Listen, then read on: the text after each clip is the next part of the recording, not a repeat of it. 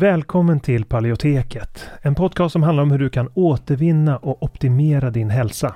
Vi presenterar spännande forskning, praktiska verktyg och inspirerande berättelser som ska hjälpa dig att ta makten över din egen hälsa.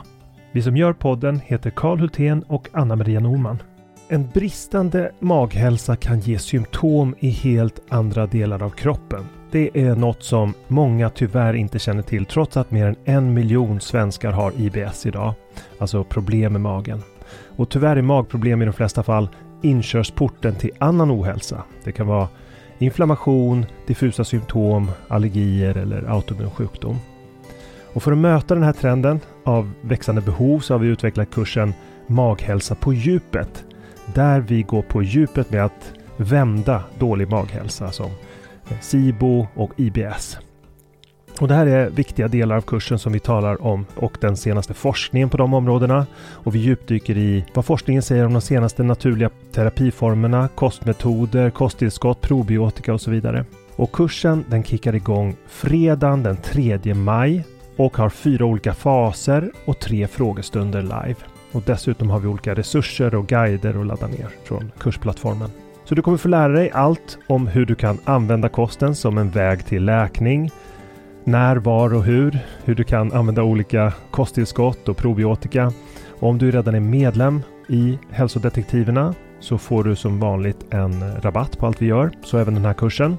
Och den här kursen tror vi är en perfekt väg för dig mot en bättre maghälsa där du inte bara får lära dig ett metodiskt tillvägagångssätt för att minska dina symptom utan också förstå de underliggande orsakerna.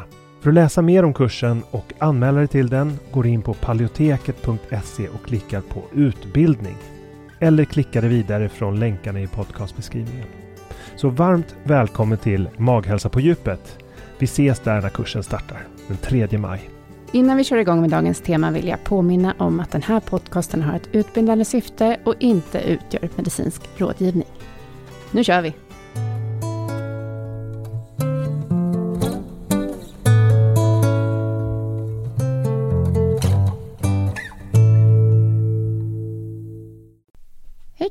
Hejsan!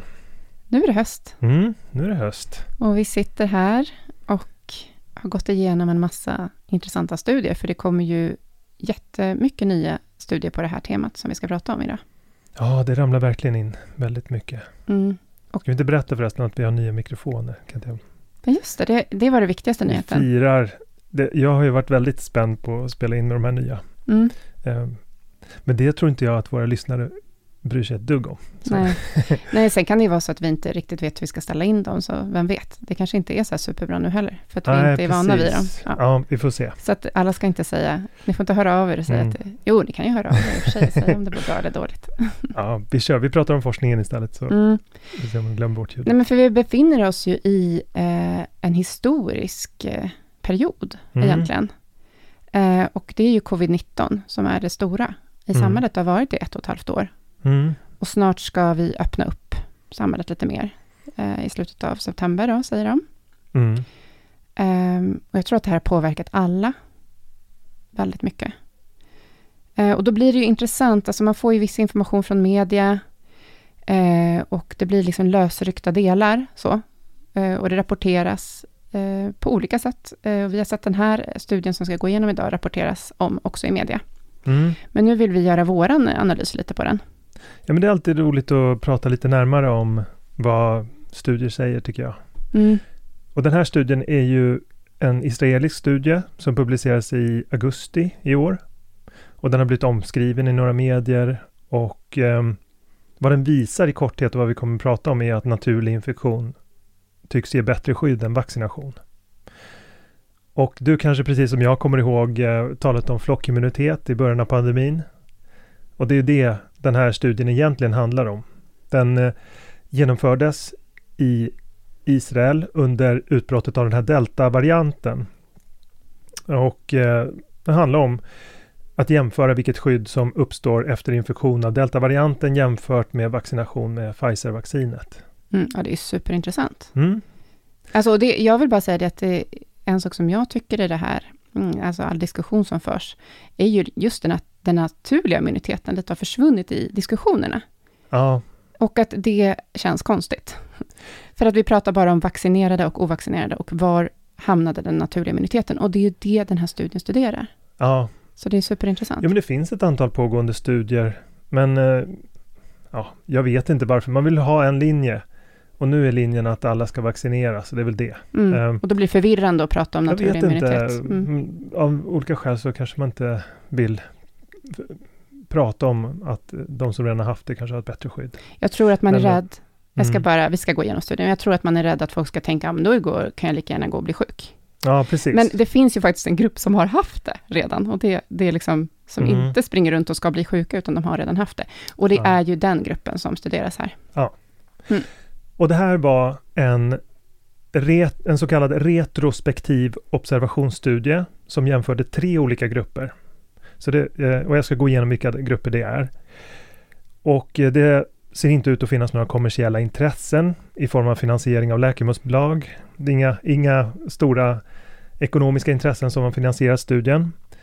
Den är inte peer-reviewed i likhet med många studier som publicerats under pandemin. Eh, vad innebär det? Ja, men det innebär att ja, men peer review betyder att, eh, eh, att forskarvärlden eh, granskar resultaten för vetenskaplig stringens innan Mm. publikation. Alltså nu har det varit, nu är det snabba publikationer som gäller. Det här är en helt ny. Så det är väldigt eh, kort sträcka mellan publikation Mm. och ehm, men det behöver inte säga så mycket om kvaliteten på rönen egentligen i det här fallet utan ehm, i det här fallet så kommer det ju visa sig längre fram om rönen kan bekräftas eller motbevisas. Mm. Så att, Om man kan replikera det. ja, Mm. och de har varit väldigt duktiga på att redovisa vad de har gjort. Ehm, Och de här grupperna som jämfördes då, vad, vad var det för olika grupper? det var tre grupper då. Den första eh, är ej tidigare infekterade, men som vaccineras med två doser av Pfizers vaccin. Den andra gruppen var tidigare infekterade och som inte har fått vaccin. Och den tredje gruppen är tidigare infekterade och som också har fått en dos av Pfizers vaccin. Alltså inte två doser utan en dos. Mm. Okej, men hur, eh, hur många var det som ingick i studien? Var det här en liten studie eller en stor studie? Eller? Ja, det blev en väldigt stor studie eftersom det var så, de har haft så omfattande vaccinationsprogram i Israel så att eh, det var 2,5 miljoner människor som ingick i urvalet. Vilket motsvarar 26 procent av befolkningen i Israel. Det är väldigt representativt på det sättet.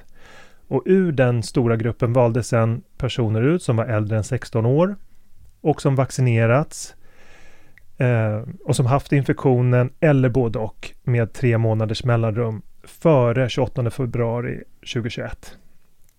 Och det blev möjligt eftersom det blev möjligt att ha de här tre grupperna eftersom den israeliska folkhälsomyndigheten eller motsvarigheten till de ändrar sina regler i mars så att personer som testat positivt också kunde få en vaccinationsdos efter tre månader. Alltså tre månader efter infektion. Mm.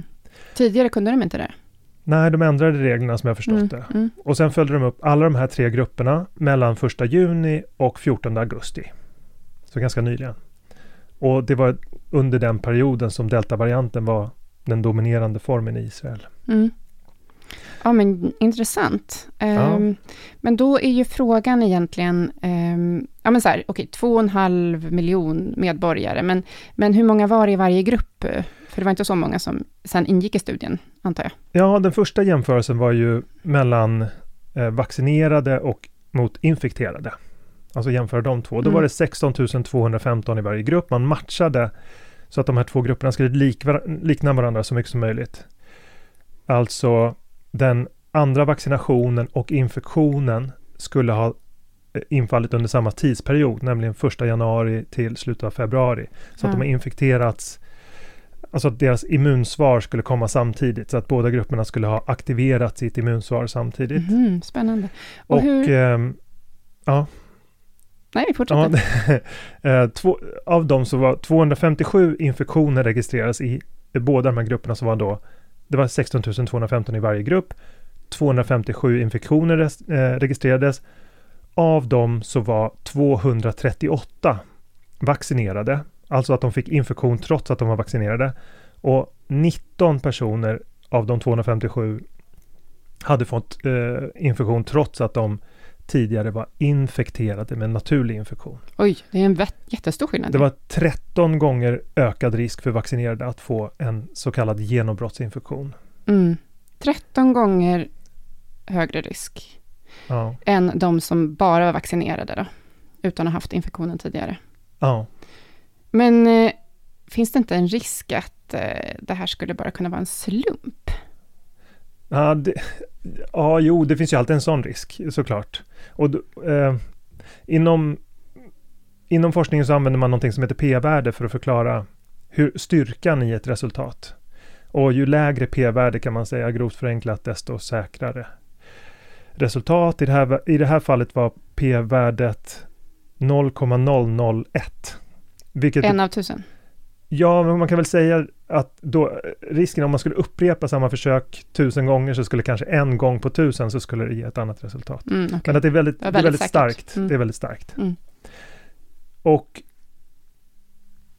symptomatisk infektion, när det gäller att få symptom av eh, Mhm. där, där var ju skillnaden ännu större. Ja, så det, det första var, handlade mer om PCR-test det, kanske? det handlade om infektion. Mm, okej. Alltså bekräftad eh, genombrottsinfektion. Men att få symptomatiskt, där var 199 av de här 16 215 fick eh, symptom av infektionen. Så Mm. det var 257 som fick eh, infektioner registrerades, men det var bara 199 som fick symptom. Och av dem så var 191 vaccinerade och bara 8 infekterade Mm. sedan tidigare. Oj, hur, stor, att- hur, hur mycket högre risk var det då? Det då? blir 27 gånger. Det är 27 gånger högre risk att uppvisa symptom för de som bara är vaccinerade jämfört med de som har naturlig immunitet. Oj, det här var ännu större skillnad än man hade kunnat tänka sig, även om jag hade anat att det skulle vara en skillnad. Ja, jo, det var stor skillnad. Och, och av de här så var nio, person, nio personer totalt hamnade på sjukhus och av dem så var åtta vaccinerade och en var tidigare infekterad och ingen dog i någon av grupperna. Mm. Vänta, vänta. Åtta av dem var vaccinerade och en var tidigare infekterade, de som hamnade på sjukhus. Ja, Ja. Mm.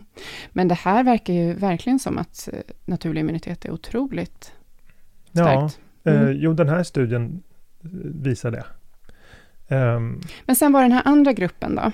Ehm, de här, för då, frågan är ju också då, ja men om man då redan har haft det, borde man vaccinera sig? För det, hä- det, Mm. det hävdar ju våra, vår folkhälsomyndighet.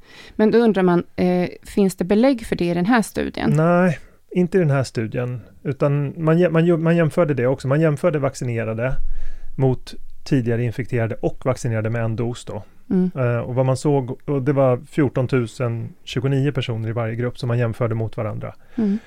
Och ehm, det man hittade där var inte någon statistiskt signifikant sky- ökat skydd av det. Och det Mm. ja. Ja, en liten, litet ökat skydd var det. man men det var inte trend, signifikant. Man såg en trend mot eh, ris- eh, reduktion av risken för Mm. infektion.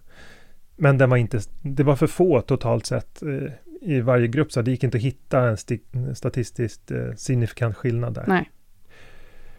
Men ehm, ja, men det finns ju alltid Ja, den här studien visade, ja men det, finns ju begränsningar i den här studien. Man vill ju såklart se vad kommande studier visar. Mm.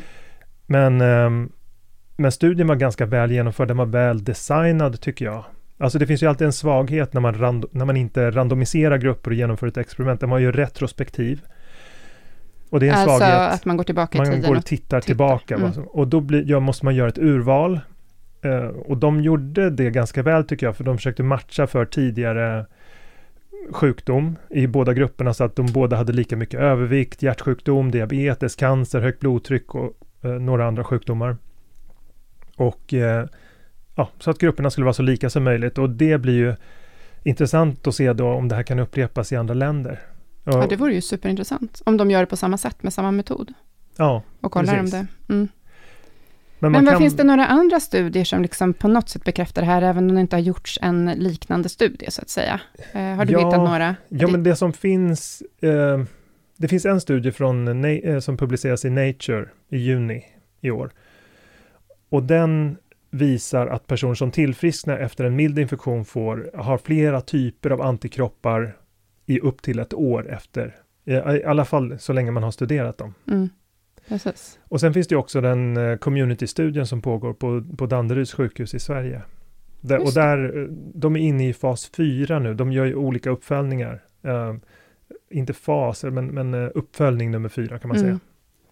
Och den visar att 80 procent av de som hade milda symptom våren 2020, det är rätt länge sedan, um, alltså mer än ett år sedan har mätbara nivåer av antikroppar fortfarande.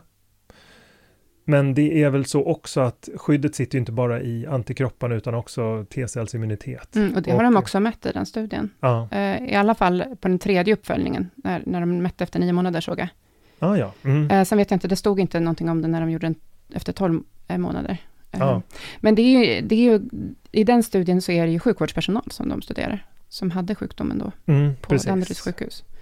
Ehm, nej, men så det Mm. finns ju flera studier och det, det finns förmodligen ytterligare.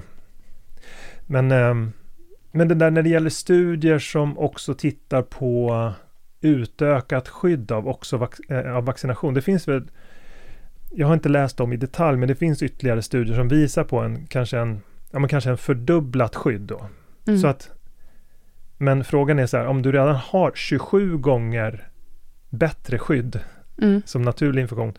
Ja, det blir, det blir ju snarare en avvägning eh, som man får göra mot, risk mot nytta då. Mm, Ja. exakt. Eftersom man inte riktigt vet. Vi har inte kunnat studera det här vaccinet, eftersom det inte har funnits så länge. Så Nej. vet vi inte om det finns biverkningar på längre sikt. Nej, men och då måste precis. man väga det mot varandra, risk och nytta mot varandra, eller hur? Ja, Och då känns det inte som för eh, den här gruppen som att det finns någon nytta, för, för den som redan har haft covid-19, för den gruppen. Nej, Den nyttan är så liten. nej, alltså det nej, det ser inte ut som det. Alltså, och man ska väl också vara, ja men lite det du var inne på där, att normalt när man utvecklar ett, ett nytt läkemedel så tar det mellan kanske tre till sex år att utveckla ett helt nytt läkemedel. Mm. Och nu har vi kommit till en punkt där vi befinner oss i, rent praktiskt i det de kallar för fas 3 till 4. När ett läkemedel kommer ut på marknaden och man studerar och följer upp det för biverkningar. Mm. Men det har ju gått betydligt fortare. Man har inte följt de här. Egentligen så befinner vi oss rent arbetsmässigt i fas 3 om man ska kolla till vad som har gällt, vad som har gällt tidigare. Mm. Och eh, det blir ju bara semantik egentligen att börja tala om att vi har nu slagit ihop fas 3 och 4 kan man ju inte göra Nej. egentligen. Det, det är ju tiden är som avgör 3 borde det ja, om man kan studera men, biverkningar. men det de har gjort är att införa fas, tid, eh, fas 4 tidigare mm. eh, egentligen. Och, Mm. och, men vaccinen är godkända nu.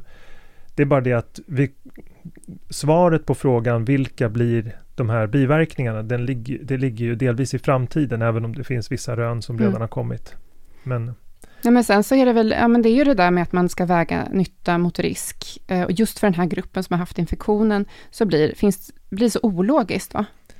Utifrån den här studien, att de ska vaccinera sig när det eventuellt finns risker för biverkningar senare, ja, när de har ett så bra skydd. sig om det är i linje med de etiska reglerna Mm. som Läkarförbundet säger sig, säger sig tillämpa. Nämligen att eh, behandling ska vara medicinskt motiverad för individen. Mm. Alltså det, det kan man väl verkligen...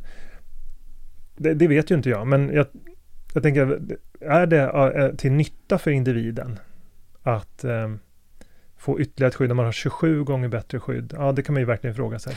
Men sen skulle jag faktiskt kunna fråga mig också, är det eh, liksom etiskt, eller är det till nytta för samhället? För det är ju samhällsperspektivet som man tar hela tiden nu när det gäller vaccin, eh, vaccination av covid-19. För, Mm. för samhället kanske inte heller har en nytta, eftersom de här personerna har så pass bra skydd. Om man då ska väga nytta mot risk för samhället, så finns ju riskerna för samhället också, väldigt stora samhällskostnader, om det kommer innebära biverkningar. Mm. Då skulle man ju vilja Det frånta där är den en väldigt gruppen. svår övervägande. Det, det, ja, det är ett väldigt svårt övervägande. Mm. Men eh, ett väldigt starkt, eh, alltså risken att bli symptomatisk är så otroligt liten. Eh, att den var, att det var en person av 13 000 som hamnade på sjukhus. Mm. Eh, ja.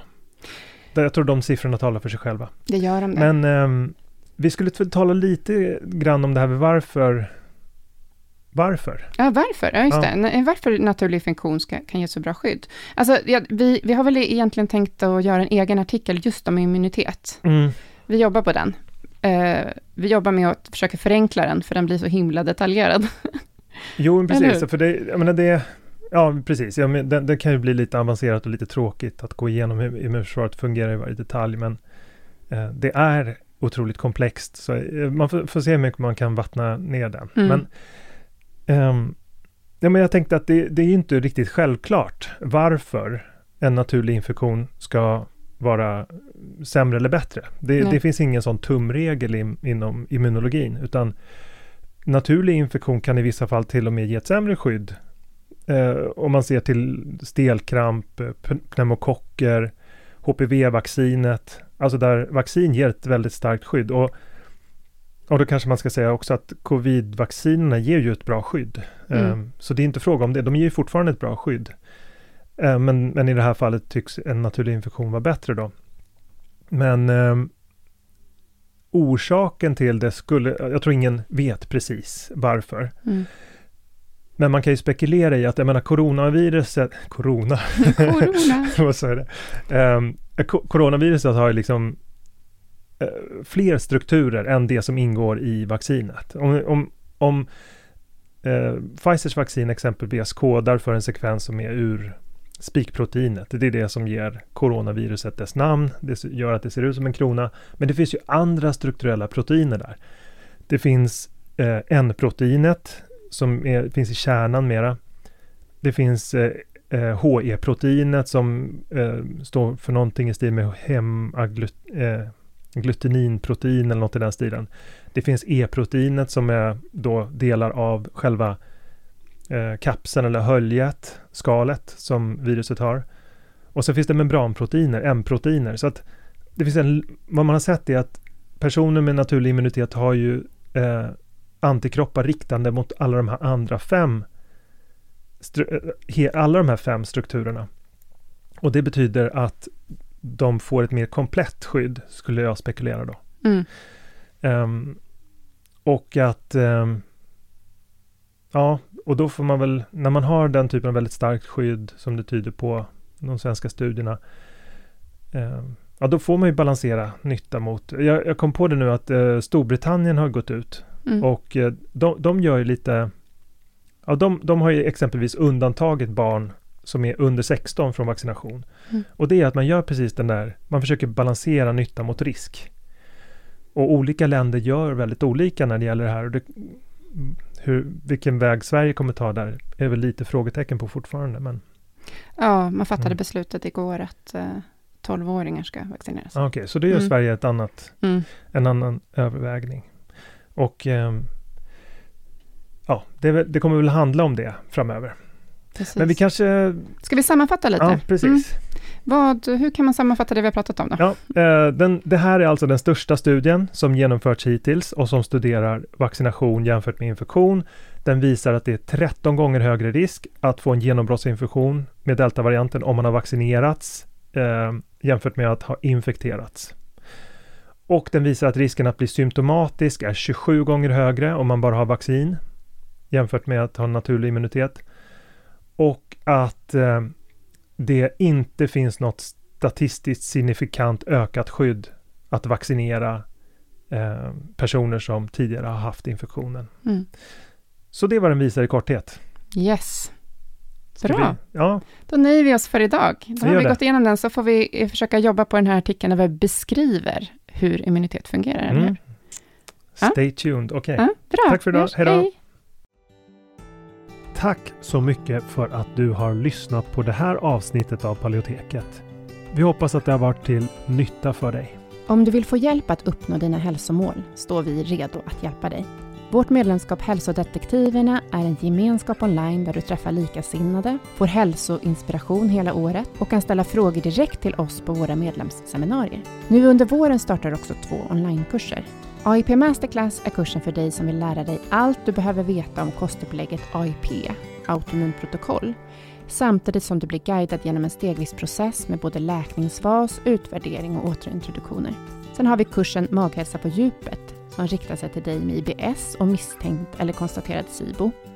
Vi fokuserar helt på vad du kan göra med kost, livsstil och strategiskt utvalda kosttillskott. För dig som föredrar att läsa finns också våra fyra böcker. Besök paleoteket.se för att veta mer och glöm inte att prenumerera på vårt nyhetsbrev. Du hittar länkar i beskrivningen till podcastavsnittet.